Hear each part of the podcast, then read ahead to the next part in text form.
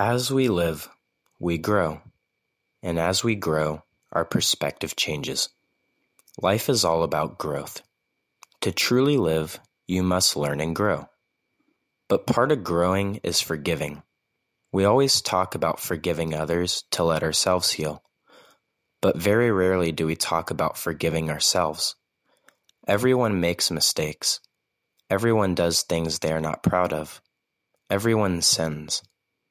But what we need to understand is the person you are today is not the person you were before. To hold yourself prisoner to a crime of the past is to punish yourself. But why are you punishing yourself for no longer being who you were?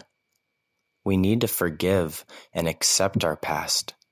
To accept your past is to realize you can never change what you did. You can never undo what has happened.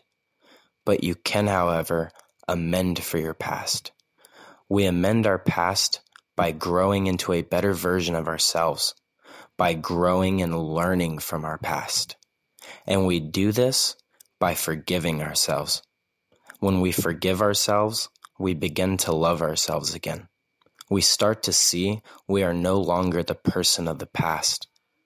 Every day is an opportunity to be the person you have always wanted to see in the mirror.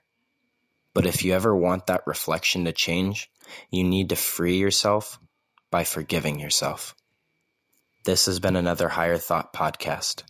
Thank you all for listening.